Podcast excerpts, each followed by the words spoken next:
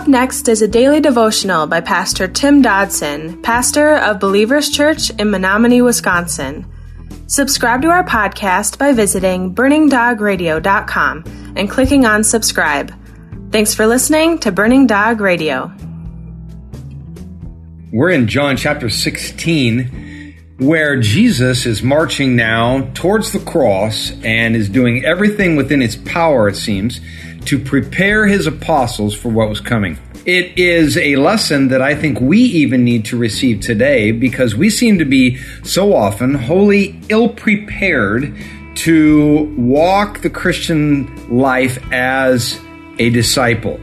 Uh, we want life easy. We want life soft. And that's not the Christian life. That's not the life that Jesus has promised us or his apostles upon his return to the Father. So, picking it up in verse 26, we read, In that day you will ask in my name, and I don't say to you that I will pray to the Father for you, for the Father himself loves you, because you have loved me, and I have believed that I came from God, and have believed that I came from God. So, what then is this additional information concerning the master plan of God that is coming to true disciples? Well, for one thing, our specific relationship with God now has changed. Jesus doesn't cease to be the mediator between God and us. In fact, because of the cross and the arrival of the Holy Spirit, as, as well as the apostles' clear understanding of Christ's deity there and their belief and their surrender to Him, I think they would have a unity with God like never before. Despite Jesus's uh, physical exit, they would now have access to God that was not previously available to humanity. This is because of the coming of the Holy Spirit that we're going to see early in the book of Acts. The apostles would be able, as we are able now, to talk to the Father directly. Thus, however wonderful the relationship with Christ was and would continue to be, Jesus would no longer be needed to intercede directly for them because because of what he was soon going to do on the cross as well as therefore what he'd already done. They and we can now have an audience with the Father directly through the Holy Spirit, through prayer in the name of Jesus. Because we love Christ, really love Him in heart, mind, body, and soul, because we believe in Christ, that He is our Messiah sent forth from God, we can gain access to God directly. So, all of this kind of squashes the rumors today that God is angry and has to be begged by Jesus to receive and hear us, or the belief that God is, I don't know, far off someplace out in space, too far to be reached aloof of our needs and our situation? Or maybe the rumor that God is there and maybe he isn't, but you know, we should probably go ahead and pray just in case, right? We must realize that every time we go to prayer, we are heard by God and we are heard because God sent his son to open up the door. Verse 28 of our chapter 16 says, I came from the Father and have come into the world. Again, I leave the world and go to the Father. And his disciples said to him, Behold, now you are speaking plainly and using no figures of speech. Now we know you know all things and don't need for anyone to question you. By this we believe that you came from God. Now, note here the language Jesus uses because it's important. He did not say, I came from God as if, you know, he was just a prophet sent by God. He says, I came from the Father. So, Jesus speaking again about his departure is not without attempting to clarify just where he came from, what he was, what he is yet today. All that Jesus had been telling them seemed at this point, as if for the first time in their hearts and minds, to click. They not only fully realize who he was at this point, but the ramifications of what he meant. They believed him, and they believed he would indeed return. But you know, there were still some dark waters to be crossed. And because this greater understanding, frankly, would not resolve the issues they would face in the future, uh, in fact, in many ways, it would only exasperate them. Suddenly, it seems, they understood the stakes at hand. As if the window was opened and they finally got it and the future stood clearly before them, almost a vision, if you will, of the spiritual war and the trials and the persecutions and the difficulties that would be there for them in the future, as well as that which would ensue throughout, his, throughout history.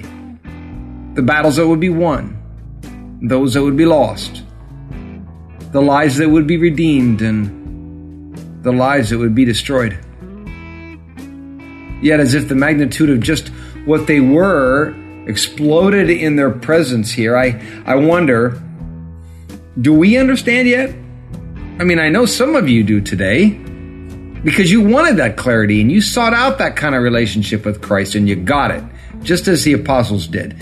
The fact was, as we soon will see, it would ultimately cause great fear in them, and maybe it's causing great fear in you as you see with clarity what's coming ahead. Verse 31 says, Jesus answered them, Do you now believe? Behold, the time is coming, yes, verse 32, and has now come that you will be scattered, everyone to his own place, and you'll leave me alone. Yet I am not alone, because the Father is with me. So Jesus, he responds to this particular apostle's epiphany who spoke by asking in return, with what seemed to be an incredulous air, if you will, Do you now believe? Because very quickly the heat would be on these guys like never before. The time of su- supreme testing had come, and at least at first, they would all fail. Yet he still loved them, didn't he? Look, the fact was, Jesus would forgive every one of them ultimately, even for deserting him. And Jesus is always reaching out for every deserter. Yes, to forgive and to receive them back. For while we were yet sinners, Christ died. Romans 5 8. He, quote, was delivered for our offenses and was raised again for our justification, end quote. Romans 4 25. And he would declare us justified just as if I'd never sinned. Yet please note that his physical and spiritual well being wasn't hanging upon them and their actions or whether they came through under the pressure. No matter what they did, he said, Look, I got dad. And he would soon be arrested and tried and crucified. Were they prepared to join him? Well, scripture as well as history tells us that, truth be told, they were not they would prove something that all of us seem to find out sooner or later, and that is belief doesn't always exclude fear, does it? Only faith does that. Wrapping it up, in verse 33 of chapter 16, he says, I have told you these things, that in me you may have peace. Wow. All this information, some of it which would be a real test, a real bummer. Yet he says, I told you every bit of it so that you would not be freaked out, but rather that you would have peace. He goes on in verse 33 In the world you have trouble, but cheer up. I have overcome the world. You know, one thing I always noted about Christ and his writings is that Jesus never tried to sugarcoat the Christian life. It's popular to do that today, and I try very hard not to. But Jesus knew that the only path of peace, just as I know, in this world was and is the path of Christ. Christian or not, look, you're going to come to know the troubles in this world. It's a surety. But, and here it is, gang, Jesus has overcome the world. You and I can never beat it or hide away ourselves from it. Look, we're here. But Jesus did, and he is offering us tickets for his train. Be of good cheer, he says, I've overcome the world. He has overcome, and with him in us, so will we. You see, the Christian race is the only race in the world that actually begins at the finish line. Because we don't fight for victory, we fight from victory. That was our daily devotions by Pastor Tim Dodson. To learn more about Tim Dodson or Believers Church, visit jfbelievers.com.